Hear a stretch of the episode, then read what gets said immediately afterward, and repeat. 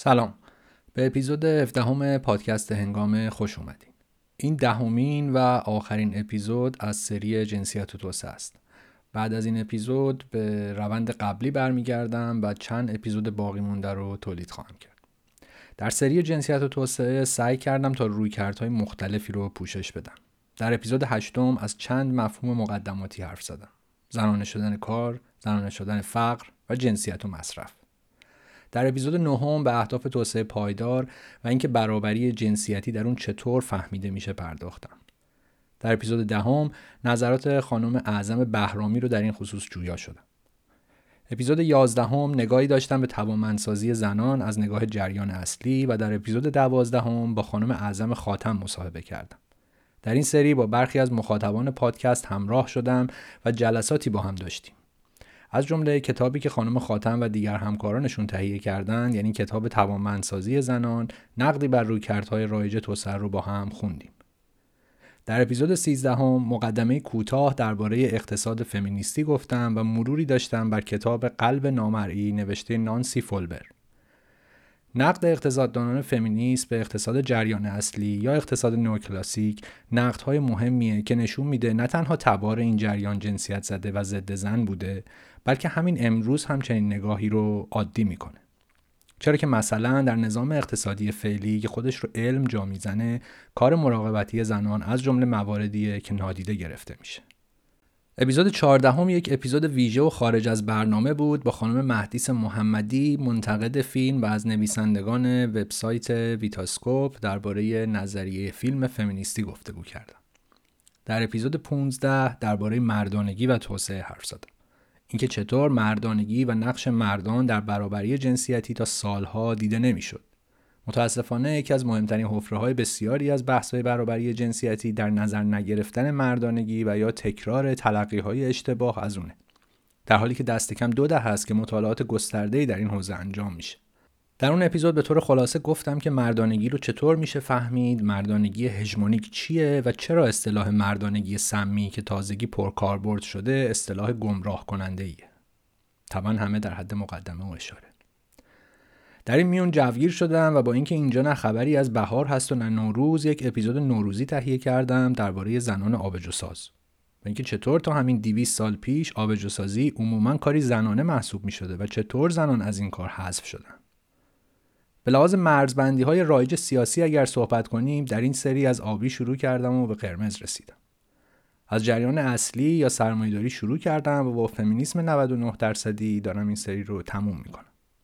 این اپیزود شاید در ظاهر چندان با مباحث رایج در توسعه همخونی نداشته باشه اما به نظرم می‌تونه یک جمعبندی برای بسیاری از این بحث‌های مفهومی باشه که تا اینجا انجام شده.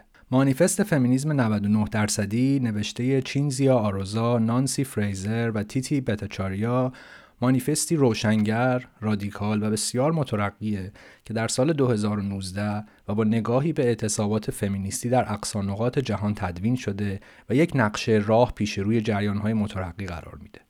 نقشه راهی که از اتحاد جنبشه های فمینیستی، کارگری، محیط زیستی، مهاجران و ضد نجات پرستی ناشی میشه. کتابچه است در فرمت مانیفست و سرشار از ایده های درخشان، تفکر برانگیز و البته بحث برانگیز از این بابت که در برابر بسیاری جریانهایی قرار می‌گیره که ظاهرا دایه برابری جنسیتی دارند اما برعکس بر آتش نابرابری میافزایند. این مانیفست رو به نوعی می‌توان ایده ای علیه فمینیزم لیبرال و فمینیست های خودخوانده ای چون هیلاری کلینتون و مدیر میلیاردر فیسبوک شریل سندبرگ و شعار چابک سازیش دونست. این تضاد البته تضاد تازه ای نیست و قدمتی به عمر فمینیزم داره نگاهی به تاریخ و جنبش حق رأی زنان هم نشون میده که گرایش لیبرال دنبال حق رأی فقط برای زنان طبقه بورژوا بود و نه همه زنان نویسندگان در این مانیفست علیه دروغگویی سیاست هویتی قالب شوریدند و از این طریق به فمینیزم مورد حمایت شرکت‌های بزرگ تاختند. بخش عمده این مانیفست رو خانم مرجان نمازی ترجمه کردن و بخش پایانی کتاب رو خانم فریده حمیدی که روی اینترنت در دسترسه و من هم لینک ها رو در توضیحات اپیزود و کانال تلگرام قرار میدم. با این حال دست کم تا جایی که من دیدم تا تا به امروز اونقدر که باید یا بهتر بگم اونقدر که ظرفیت های متن اجازه میده مورد توجه بسیاری از بخش های جامعه قرار نگرفته. عاطفه رنگریز اما یکی از کسانی نیست که توجه ویژه‌ای به این مانیفست نشان داده و سعی کرده که به طور جداگانه به تزهای 11 گانه اون بپردازه. عاطفه رنگریز دانش آموخته جامعه شناسیه و در سالهای اخیر بیشتر بر تبعیض جنسیتی متمرکز بوده. از ایشون دعوت کردم تا گفتگویی با هم در این خصوص داشته باشیم. پس بیش از این پرحرفی نمی کنم و شما رو دعوت به شنیدن این گفتگو می کنم.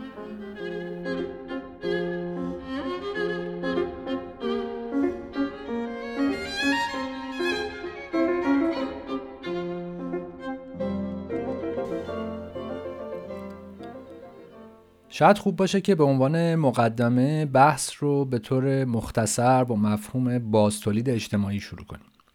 چرا که احتمالا یکی از مباحث محوری است. در اپیزود 13 هم, هم من از نانسی فولبر اقتصاد فمینیستی و نگاه او به کار مراقبتی حرف زدم که همپوشانی های زیادی با مفهوم بازتولید اجتماعی داره. می‌خواستم از شما بپرسم بازتولید اجتماعی یعنی چی و چه اهمیتی در مباحث برابری جنسیتی داره.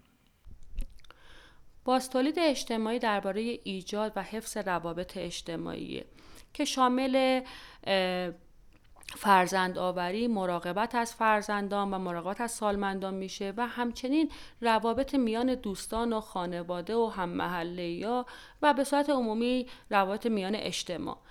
از باستولید اجتماعی به عنوان چسب اجتماعی یاد میشه. چرا؟ برای اینکه در واقع برای بقا و تحکیم هر سازمان اجتماعی اقتصادی و غیره در واقع این لازمه اصلیشه. اون چیزی که در واقع باستولید اجتماعی رو برای مسائل برابری جنسیتی مهم می‌کنه در واقع چیه؟ اینه که ما در سیستم سرمایهداری شاهد این هستیم که تولید اقتصادی از باز تولید اجتماعی جدا شده. یعنی به دو تا کار متفاوت تبدیل شده. به چه معنا؟ تولید اقتصادی بابتش پول پرداخت میشه ولی برای باز تولید اجتماعی هیچ مزدی پرداخت نمیشه. عموما کارهای عاطفی و مادی هستن که کم منزلت تلقی میشن و از همه مهمتر کارهایی هستن که بر عهده زنان گذاشته شده. این مفهوم بازتولید اجتماعی از این جهت هست که برای ما مهمه و احتمالا در روند مصاحبه بیشتر باش سر و کار خواهیم داشت. بسیار عالی. بحث امروز ما درباره مانیفستیه که نویسندگان اون در سال 2019 اون رو بر پایه تظاهرات گسترده زنان در اقصانقات جهان نوشتن. از موج اعتصابهای معلمان در ایالات متحده تا مبارزه علیه خصوصی سازی آب در ایرلند تا اعتصابات زنان دالیت در هند که همگی توسط زنان رهبری و هدایت شد. وجه مشترک دیگر این اعتراضات این بود که همگی به نوعی علیه یورش سرمایه به حوزه بازتولید اجتماعی بود. از عنوان این مانیفست شروع کنیم. فمینیزم 99 درصدی یعنی چی؟ مانیفست فمینیستی 99 درصد در واقع تبعیض جنسیتی رو ریشه در سیستم سرمایهداری و مرد سالاری می‌بینه. خب خیلی سوال می‌پرسن که آیا قبل از سرمایه داری ستم بر زنان مگر وجود نداشته؟ خب چرا وجود داشته؟ اما با در واقع شکلگیری سیستم سرمایه داری شکل جدیدی از تبعیض جنسیتی شکل می‌گیره. نقطه قوت این مانیفست اینه که یک تحلیل همه جانبه از سرکوب سیستماتیک و تبعیض جنسیتی داره به ما میده. در واقع یک تحلیل طبقاتی سرکوب های نژادی، قومی و سیاست های امپریالیستی و غیره رو داره برای ما نمایان می‌کنه.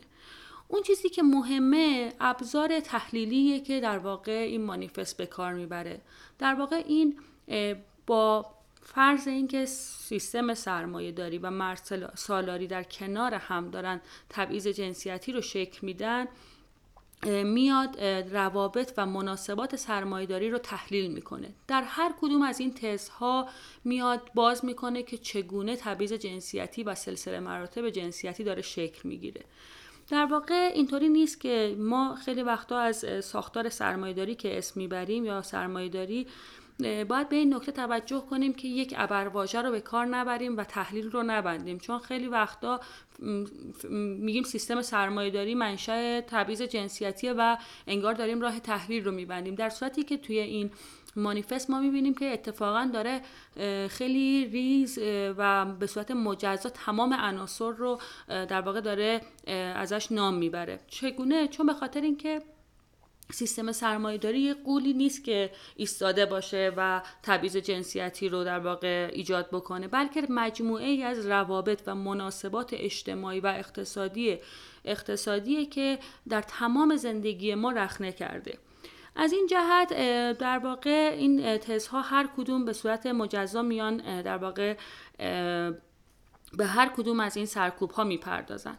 یکی از در واقع مهمترین عنصری که ما باید ازش یاد بکنیم مفهوم همون بازتولید اجتماعی که قبلتر هم بهش اشاره کردیم. در واقع سیستم در سیستم سرمایهداری با جدایی تولید تولید از باز تولید سلسله مراتب جنسیتی و تبعیض جنسیتی شکل می‌گیره و خیلی عامل مهمیه در تبعیض جنسیتی. به چه معنا؟ ما می‌بینیم که سیستم سرمایه داری در امر تولیدی یعنی اینکه ما مجبوریم از این که ابزار تولید از تولید جدا شده ما مجبوریم نیروی کارمون رو بفروشیم. این خودش یک بحث ستم طبقاتی میشه.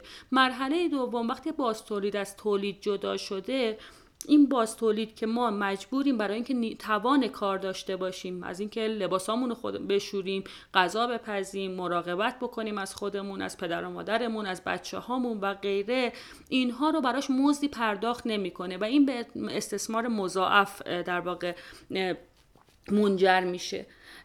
از این جهت ما در واقع می‌بینیم که پس مفهوم بازتولید اجتماعی و مفهوم طبقاتی یعنی همون فروش نیروی کار ما چقدر مهمه. از طرف دیگه نشون میده که خب همین جدایی تولید از باز تولید منجر شده که تامین نیروی کار ارزان برای بازار کار یعنی زنها به نیروی کار درجه دوم بر در واقع ارتش ذخیره کار بدل شدن. یعنی شما خیلی نگاه بکنید می‌بینید که اکثر جاها زنها دستمزدشون کمتره یا زنها رو استخدام نمی‌کنن خیلی از مشاغل مردانه است و غیره. از طرف دیگه زنها با در واقع توجیهات و ایدئولوژی های نظیر مهر مادری در واقع عشق و از این قبیل و در واقع محکومن به اینکه در واقع بچه هاشون رو مراقبت بکنن و بچه ها رو بزرگ بکنن. شاید وقتی میگیم محکومه به ظاهر اینطوری باشه که نه کی گفته؟ هر کسی می‌تونه خودش انتخاب بکنه. ولی وقتی داریم ساختاری نگاه می‌کنیم می‌بینیم که این درسته. برای اینکه در, در به ظاهر ما در درجه اول این اینطوری نبینیم. در واقع پس دیدیم که یکی از ابزارهای تحلیلی در واقع همون مفهوم طبقه است مفهوم باز تولید اجتماعیه و ما توی این مانیفست می‌بینیم که در واقع در واقع ابزارهای مفهومی دیگه ای به کارمون میان برای اینکه تحلیل بکنیم. مثل ستم نژادی مثل سرکوب در واقع نژادهای دیگه. سرکوب سرکوب های قومیتی. ما می‌بینیم که در داخل دولت ملت ها خب خیلی از قومیت ها در در حاشیه قرار گرفتن.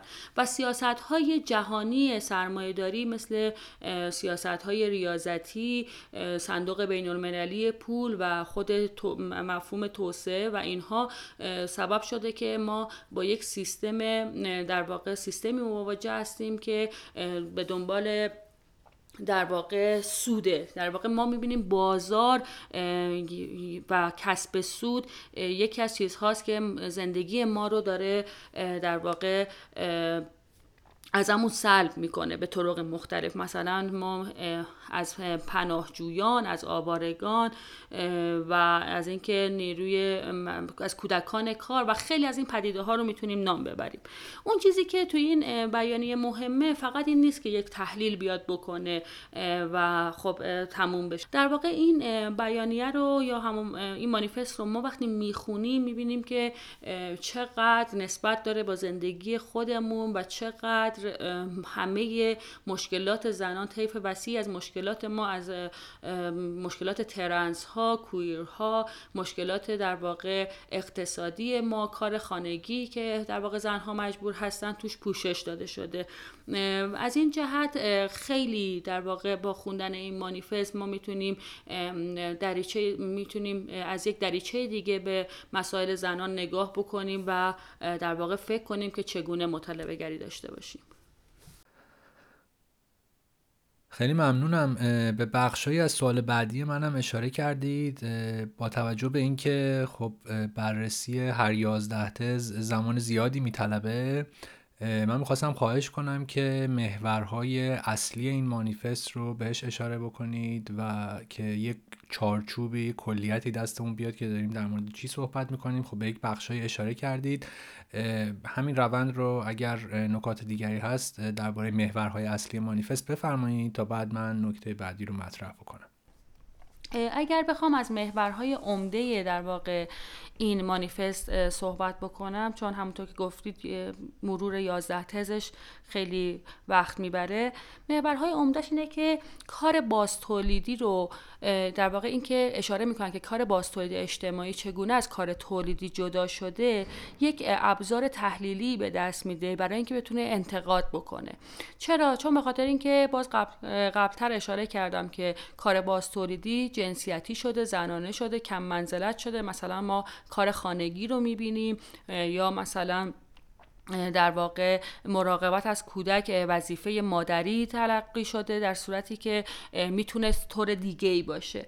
اما توی این مانیفست این سازماندهی کردن براشون خیلی مسئله مهمیه. یعنی از اعتصاب های توی آرژانتین و اعتصاب های سایر کشورها در واقع نام می‌برن که به ممنوعیت سخت جنین زنها اومدن توی خیابان و اعتراض کردن و همونطور که می‌بینیم این اواخر پیروزی هایی هم در واقع کسب کردن و این سازماندهی براش مهمه. میگه که ما اعتصاب فمینیستی رو یک راه حل می‌بینیم و البته در تزهای پایانی اشاره می‌کنه که ما باید همگام با نیروهای شورشی رادیکال باشیم برای اینکه در واقع ما کل سیستم سرمایه داری رو می‌خوایم نشونه بگیریم. و در این مانیفست از بحران محیط زیست از سیاست های امپریالیستی و سیاست های نژادی و غیره نام می‌بره و راهکارش یک انترناسیونال و در یک کلام فمینیسم 99 درصدی در واقع فمینیسمیه که به دنبال مطالبه گری برای همه زنانه از پس گرفتن لبخندها سکسوالیته تا اینکه کار باستولیدی کار جنسیتی نباشه و این فقط شعارگون نیست. یعنی اگر ما در نظر بگیریم اینجا دیگه خواست مثلا مهد کودک های اشتراکی یا از خواست مثلا مهد کودک های در واقع رایگان سخت بحث من در واقع اعتراض در برابر منع سخت جنین یا خشونت جنسیتی و غیره در تمام این بیانیه میشه در واقع ردیابی کرد. بسیار عالی. نکته آخری که گفتید منو یاد کتاب فولبر انداخت چون که فولبر هم در کتاب قلب نامرئی در بخش آخر وقتی داره پیشنهاداتی برای بهتر شدن وضع موجود میده اونجا هم در پیشنهاداتی که به قول خودش پیشنهادات میانن اونجا هم در مورد مهد کودک بحث می‌کنه و میگه که مهد کودک عمومی و رایگان باید سنش تا سه سالگی با... از سه سالگی باشه به جای اینکه مثلا الان فقط آموزش از 6 سالگی در نظر گرفته میشه که خب بحثیه که همونطور که شما اشاره کردید تاثیر مستقیم روی باز تولید اجتماعی خواهد داشت. اما اگر اجازه بدید مایلم برگردم به مانیفست و تز دوم اون یعنی تزی که میگه فمینیزم لیبرال ورشکسته است. چرا که به نظر هم در ایران و هم در جهان جریان جریان قالب فمینیزم و منابع مالی خوبی هم می‌تونه جذب بکنه. کتاب لین این شریل سندبرگ مدیر اجرایی فیسبوک یکی از اصلی ترین مراجع جریانیه که به اون فمینیزم لیبرال میگن. این دو روایت یعنی روایت سندبرگ و اعتصابای فمینیستی در برابر هم ایستادن. از یک سو سندبرگ و همقماشهاش فمینیزم رو بانوی آهنین سرمایهداری می‌دونن.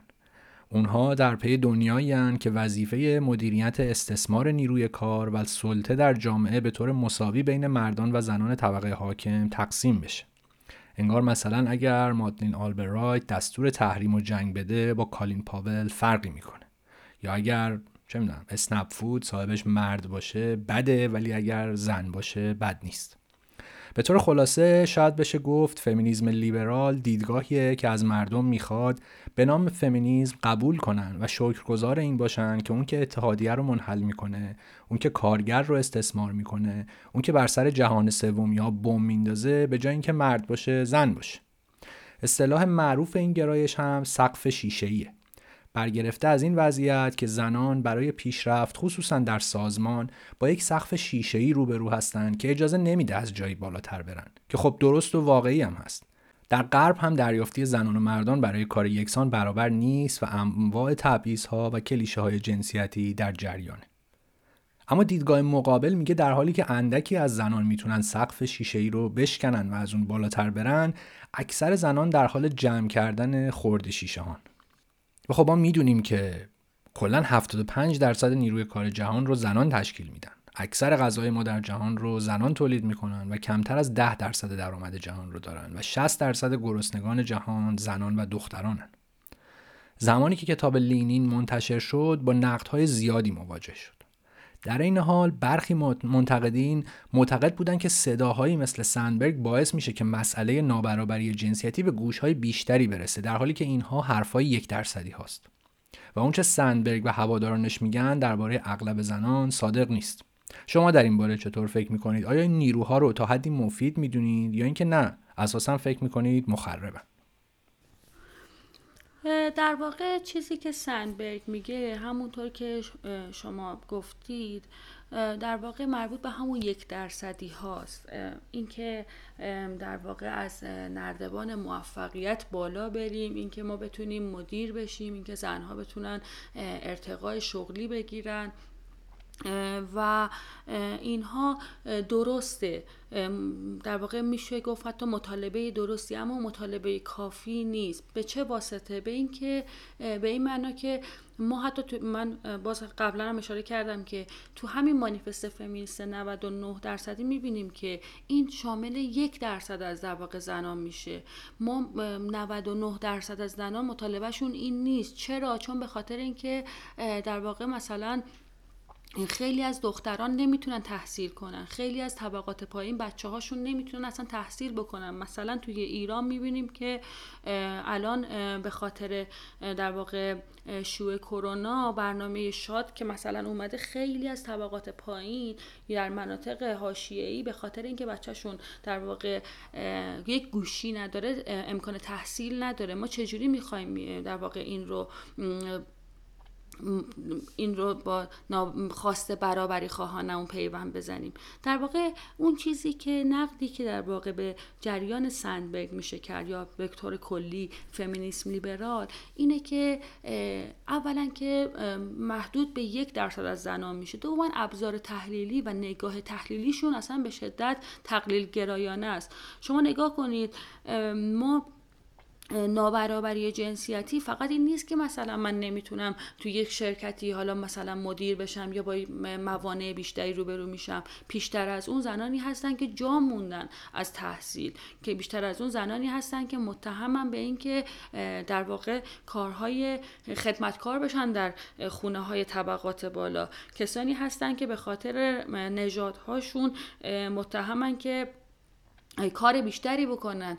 دوازده ساعت توی کارخونه مجبورن کار بکنن. و یا مثلا چه می‌دونم در یا مسائل ترنس ها مثلا مسئله ترنس ها یا مسئله کویر ها اینکه فقط استاندارد در واقع سکسوالیته یک دگر جنس گراییه اینها کجا قرار می‌گیرن؟ پس ما می‌بینیم که در واقع اون چیزی که فمینیسم لیبرال داره در واقع تحلیل می‌کنه و بعد مطالبه گری می‌کنه هم در تحلیلش و هم در مطالبه گریش به شدت ناکافیه. چرا؟ چون نابرابری جنسیتی در واقع به عناصری برمیگرده که کاملا به سیستم سرمایهداری ربط داره و در واقع در دل سیستم سرمایهداری هست که این نابرابری جنسیتی شکل می‌گیره.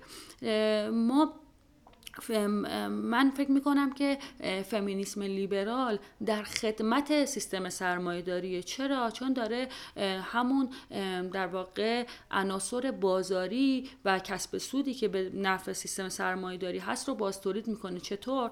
به این معنا که میگه که تو شغلتون موفق شید مدیر بهتری بشید بتونید دستمزد بهتری بگیرید مرد زنها هم بتونن مثل مردها بتونن تو خیلی از مشاغل استخدام بشن. اما اینها اصلا در خدمت بازار و کسب سود و اصلا نگاه نمی‌کنه که مثلا همین بازار و کسب سود باعث شده که محیط زیست آسیب ببینه. خیلی از اقلیت ها اقلیت های خیلی از اقلیت ها تو این در واقع سیستم سرمایه داری سرکوب بشن.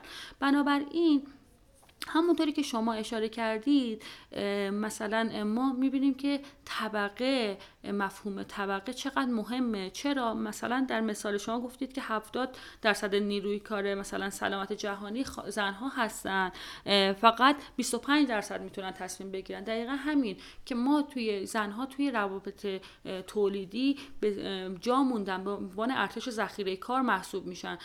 ارتش نیروی کاری که در واقع به وقتی وقتی استخدامشون می‌کنن که یا مثلا کمبود نیروی کار دارن یا نیروی کار ارزان می‌خوان و یا مثلا مسائلی مثل سقط جنین مسائلی مثل نبود مهد کودک ها از طرف دولت ها مهد کودک های رایگان از طرف دولت ها یا مثلا در, مورد بیمه و بحث مثلا سالمندان هیچ فکری نمیشه در صورتی که مشکلات خیلی از مشکلات در واقع برمیگرده به اینکه در مورد اینها باید مطالبه گری داشت و خیلی از مشکلات زنها اون 99 درصد در واقع چیزیه که در این فمینیسم لیبرال نمی گنجه.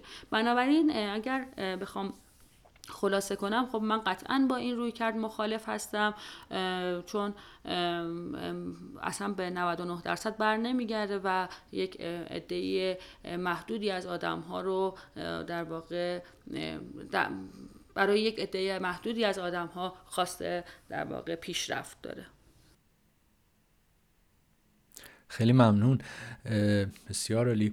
اجازه می‌خوام که یک بار دیگه به مانیفست برگردم و شاید یکی از نکات بحث برانگیزش رو در قالب پرسش مطرح بکنم. اونجایی که در تز سوم میگه ما به یک فمینیزم ضد سرمایهداری نیاز داریم. فمینیزمی برای 99 درصد. خب ما در حوزه سیاسی می‌بینیم که به نظر یک اتحاد همه جانبهی بین اغلب نیروهای سیاسی عمده که در حال حاضر در حال فعالیت رسمی هستند یا حالا گروه های بزرگتر اپوزیسیون در حالشون در واقع بسیاری از این گروه ها یک اتحادی دارن در عدم ضدیت با سرمایه داری شاید اینجوری راحت تر گفت. و از در واقع اصلا بحث برابری جنسیتی رو و بحث سرمایه داری رو به هم گره نمی‌زنن. سوال من اینه که آیا گره زدن نابرابری جنسیتی به سرمایه داری آیا مسئله رو پیچیده تر نمی‌کنه؟ یا اینکه نه اصلا ضروریه و اصلا غیر از این خیلی نمیشه توضیح دقیقی داد. نظر شما چیه؟ خب درست میگید. نابرابری جنسیتی رو ما اگر بخوایم گره بزنیم با سرمایهداری در وهله اول خیلی قضیه رو انگار پیچیده تر می‌کنیم. اما این به نظرم این ظاهر قضیه است. به این واسطه که ما وقتی این مانیفست رو می‌خونیم می‌بینیم که اه دقیقا توی ایران هم همینطوره. یعنی ما داریم مثلا می‌بینیم باستولد اجتماعی وقتی میگه زنانه شده یا رایگانه ما می‌بینیم که اینجا هم دقیقا همین مناسبات داره کار می‌کنه. ما با کار خانگی ارزان روبرو هست... کار خانگی در واقع رایگان روبرو هستیم. در واقع می‌بینیم که ایده های همسر خوب عشق مادری مهر مادری و اینها همه داره کار می‌کنه. و یا مثلا با کارهای مراقبتی و خدماتی روبرو هستیم که بسیار کم منزلت هستن. مثلا می‌تونیم مثال بیاریم که الان مراقبت از سالمندان یعنی خیلی از مراقبت از پدر مادرها بر عهده فرزندان دختر قرار گرفته بدون که بخوان دستمزدی دریافت بکنن. ولی اینها خب متاسفانه تحلیل نشده. اون چیزی که در واقع من میگم دوباره که این مانیفست رو می‌خونیم می‌بینیم یه سری اشتراکات انگار وجود داره. نمی‌خوام مثلا این گزاره رو فقط همینطوری تکرار بکنم که از که در واقع به این سوال جواب دقیق ندم. ولی اینکه میگن سرمایه داری جهانی شده است واقعا به نظر من می‌تونه در واقع گره گشای در واقع این مسئلهمون باشه. چرا؟ چون ما می‌بینیم که یک سری مسائل در همه جهان وجود داره و این خب نمی‌تونه اتفاقی باشه. سیستم سرمایهداری جهانی شده تولید اقتصادی از باز تولید جدا شده ما با کارهای زنانه رایگان کم مزد و غیره روبرو هستیم. کار خانگی مسئله است. ما تبعیض جنسیتی رو داریم که در واقع داره کار می‌کنه ما با خشونت جنسیتی تجاوز و غیره مواجهیم. اما اون چیزی که مهمه و شاید نادیده گرفته میشه بحث اینه که ما این سر با گفتن اینکه سرمایه داری جهانیه یک چیز رو نادیده نگیریم که ما به یک تحلیل اکنون و اینجا نیاز داریم که ما بدیم سرمایه داری اینجا چگونه داره کار می‌کنه. به عنوان مثال من وقتی که مطالعه می‌کردم میدم که در مثلا اروپا خب یه انباشت بدوی اتفاق افتاده که تولید تولید از باز تولید جدا شده در این فرایند و این خب باعث شده که سلسله مراتب جنسیتی به وجود بیاد. اما توی ایران خب من تا اونجایی که مطالعه کردم البته اینها هنوز شاید خیلی دقیق نباشه ولی میگم که خب سرمایه‌داری صنعتی به اون شکل در واقع شکل نگرفته. ولی من اخیرا که داشتم با اصل مشروطه در واقع سر و کله می‌زدم میدم که ما یه گونه ای از جدایی تولید و باز تولید رو می‌بینیم با وطن پرستی و پیشرفت وطن. و این در واقع سرآغاز این میشه که در حتی اینا مطالبات در واقع خاص زنان هم بوده به این معنا که نه اینکه لزوما بد باشه ولی بعد که تنظیمات شکل می‌گیره در واقع دولتی میشه و با اومدن رضا کاملا میفته در اون دوری که دیگه باز تولید کار باز تولید اجتماعی بر عهده زنان قرار می‌گیره. پس اون چیزی که مهمه ما بتونیم از اکنون و اینجا یک تحلیلی بدیم که ببینیم نابرابری جنسیتی چگونه ما رو به سرمایهداری پیوند میده. و چیز دیگه ای که در واقع می‌خواستم بگم خب توی ایران همونطوری که گفتید آره یک انگار موافقتی با سرمایهداری وجود داره یا خیلی از در واقع خواستهای فمینیستی میره به سمت قانون نمی‌دونم کمپین رو کمپین رو از چهره مردانه در آوردن. خب اینها به نظرم نشانگیریه که تا ریشش تا ریشه در واقع مسئله پیش نمیره. این قانون از کجا میاد؟ چرا اینجوری داره کار می‌کنه؟ در واقع ما همین توی ایران هم پیوند بازار و دولت رو می‌بینیم و به نظر من نه تنها تناقضی با سرمایه داری نداره بلکه در راستای همون سرمایه داریه فقط ما به یک تحلیل دقیق تری نیاز داریم که بتونه سازوکار این مناسبات رو سازوکار این نابرابری جنسیتی رو بتونه دقیق در واقع در بیاره. شعار معروف موج دوم فمینیزم شخصی سیاسی است میشل پوژول روشنفکر و اقتصاددان فمینیست به ما یادآوری می‌کرد که شخصی سیاسی است و سیاسی اقتصادی. شخصی سیاسی است یعنی چی و تجلی اون در جامعه چیه؟ شعار شخصی سیاسی است و هر امر سیاسی اقتصادی رو شاید بهتر من از یک مثال شخصی در واقع شروع بکنم. من از مادرم شروع می‌کنم. مادر من کسیه که در زندگی خانوادگی خودش خب شغلی نداره اما تمام کار خانگی بر عهده اونه. مراقبت از مادرش بر عهده او قرار گرفته. هیچ دستمزدی بابت این در واقع در واقع نمی‌گیره علاوه بر اینکه هیچ دستمزدی نمی‌گیره خیلی هم این کار طبیعی تلقی میشه. مثلا برادر برادرای برادراش میان یا همسرش که میاد در واقع توقع داره که غذا آماده باشه و و حالا. ما همین رو اگر بخوایم در واقع مثال شخصی قرار بدیم خب می‌بینیم که میشه اینجوری تحلیل کرد که خب آره شاید مثلا به خاطر اینه که فلانی توی روستا زندگی می‌کنه فلانی نتونسته درس بخونه حالا الان کارمند باشه فلانی شاید پدرش مثلا موافق نبوده که مثلا درس بخونه نتونست ادامه تحصیل بده. خب مگه می‌تونست چه کار بکنه؟ با توانایی که داره همینه یا جسارت نداشته و از اینجور دلایل. اما واقعیت اینه که ما اگه وقتی مادر من رو در کنار مادرهای دیگه قرار میدیم در کنار زنهای دیگه قرار میدیم در کنار کل افراد جامعه قرار میدیم می‌بینیم که این مسئله برای افراد دیگر هم صادقه. دیگه اینجا نمی‌تونیم بگیم خب این اتفاقی بوده شخصی بوده چون جامعه از افراد مجزا از هم ساخته نشده بلکه جامعه یک مجموعه مناسباتیه که افراد رو با هم در پیوند قرار میده. به خاطر همینه که ما از مفهوم ساختار داریم استفاده می‌کنیم. به این واسطه اگر بخوایم تحلیل بکنیم دیگه تحلیلمون فردگرایانه و مبتنی بر فرد نیست که خب حالا شخصی بوده حالا اون مثلا استعداد نداشته یا هر هر کدوم از این دلایل. بلکه میایم میگیم که چه چه چه عنصری در کار بوده. می‌بینیم یک عنصر ساختاری در کاره. این عنصر ساختاری سیاسی کاملا. سیاسی کاملا به چه معنا؟ به این معنا که ما با یک سیستم سرمایهداری جهانی روبرو هستیم که کسب سود و بازار از مهمترین عنصر اونه که در کنار یعنی و با دولت دارن کار می‌کنن. یعنی ما وقتی بخوایم در مورد حتی اینجا هم صحبت کنیم می‌بینیم یک پیوند دولت و بازار سبب میشه که تمام زندگی های شخصی ما متاثر بشه. اصلا فرض کن اصلا هویت خود شخص اینکه هویتش زنه یا مرد یا حالا ایرانی مذهبش چیه تمام اینها می ما می‌بینیم که از یک ساختار بزرگتر میاد. چون به خاطر اینکه ما یک برگه به اسم شناسنامه به هویت جنسیتی توش مست مستطره هویت مذهبی توش مستطره کشور توش مستطره و ما می‌بینیم که پس یک شخص یک شخص واحد نیست. یعنی مجموعه از روابطه مجموعه از روابط داره در یک شخص کار می‌کنه. بنابراین ما برای اینکه هر با این روی کرد وقتی بگیم شخصی سیاسی است و هر امر سیاسی اقتصادیه چون سیاسی اقتصادی الان انقدر با هم گره خورده یعنی ما دیگه ساختار وقتی میگیم ساختار سرمایه داری یعنی می‌بینیم سلطه بازار و از طرف دولت بر تمام مناسبات ما.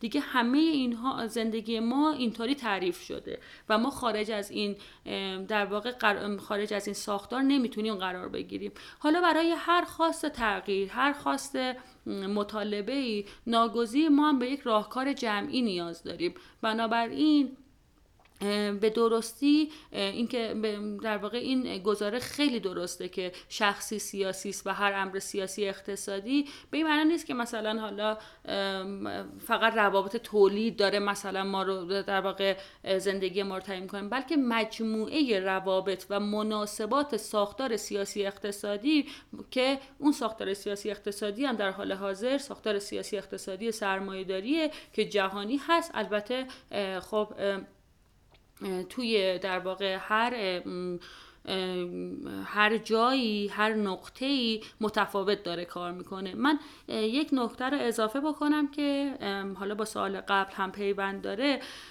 اینکه توی ایران گفتیم حالا نابرابری جنسیتی چرا در واقع کسایی که در واقع به نابرابری جنسیتی اشاره می‌کنن نقدی به سیستم سرمایه داری ندارن من فکر می‌کنم که یک عاملی که وجود داره در واقع عدم شناخت سرمایه داری حاکم توی کشور ماست. ما میگیم سرمایه داری جهانیه اما ما با تکینگی های این در واقع کشور خودمون رو هم بشناسیم ببینیم این روابط و مناسبات داره چجوری کار می‌کنه. بسیار عالی. خب خیلی ممنون. خانم رنگریز خسته نباشید و ممنون از اینکه وقت گذاشتید خیلی تشکر می‌کنم با توجه به اختلاف زمانی. متن واقعا ظرفیت های زیادی داره و امیدوارم که مورد توجه بیشتری قرار بگیره. من معمولا این پادکست رو یعنی هر اپیزود رو در واقع با یک آهنگ سیاسی اجتماعی تموم می‌کنم. و این بار می‌خواستم که از شما خواهش کنم که یا یک آهنگ معرفی کنید. حالا اگرم دوست داشتید بگید که چرا این آهنگ رو معرفی می‌کنید. بیشتر از این نکته نیست و آرزوی سلامتی براتون دارم. خیلی ممنون. موفق باشید. من آهنگ بلاچا رو پیشنهاد میدم با اجرای میلوا. در واقع چیزی که باعث شد که من این آهنگ رو پیشنهاد بدم از طرفی خبر فوت میلوا اومد. و از طرف دیگه خب این آهنگ نماد در واقع آزادی خواهیه و تاریخشش هم برمیگرده به در واقع زمان جنگ جهانی دوم که پارتیزان ها و مخالفان فاشیسم در ایتالیا اون رو میخوندن. خب این آهنگ رو من هر وقت گوش میدم یه حس شور و مبارزه درش نهفته است که آدم رو به وجد میاره. و توی آهنگ میگه اما عاقبت روزی فرا خواهد رسید. ای زیبا بدرود زیبا ای زیبا بدرود ای زیبا بدرود. یه روزی از راه می‌رسد که همه ما در آزادی کار کنیم. و محتوای آهنگ هم خیلی در واقع ترغیب کننده است. مرسی.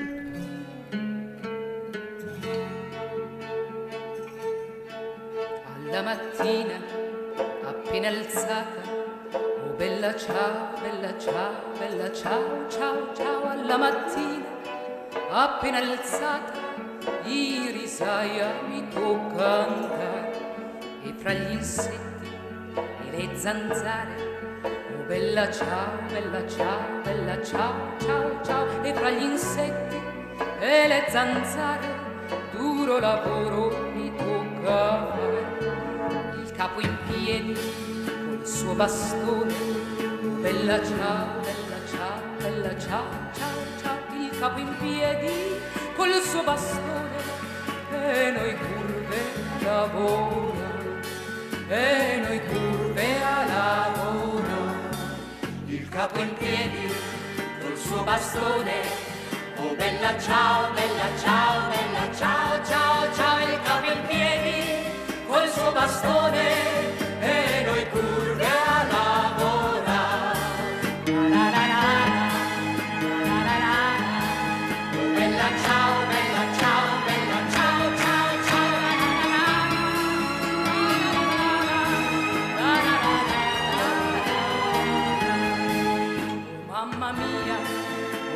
Tormento, oh bella ciao, bella ciao, bella ciao, ciao, ciao, mamma mia, oh che tormento, io ti invoco ogni domani ed ogni ora che qui passiamo, oh bella ciao, bella ciao, bella ciao, ciao, ciao, ed ogni ora che qui passiamo, noi perdiamo la gioventù.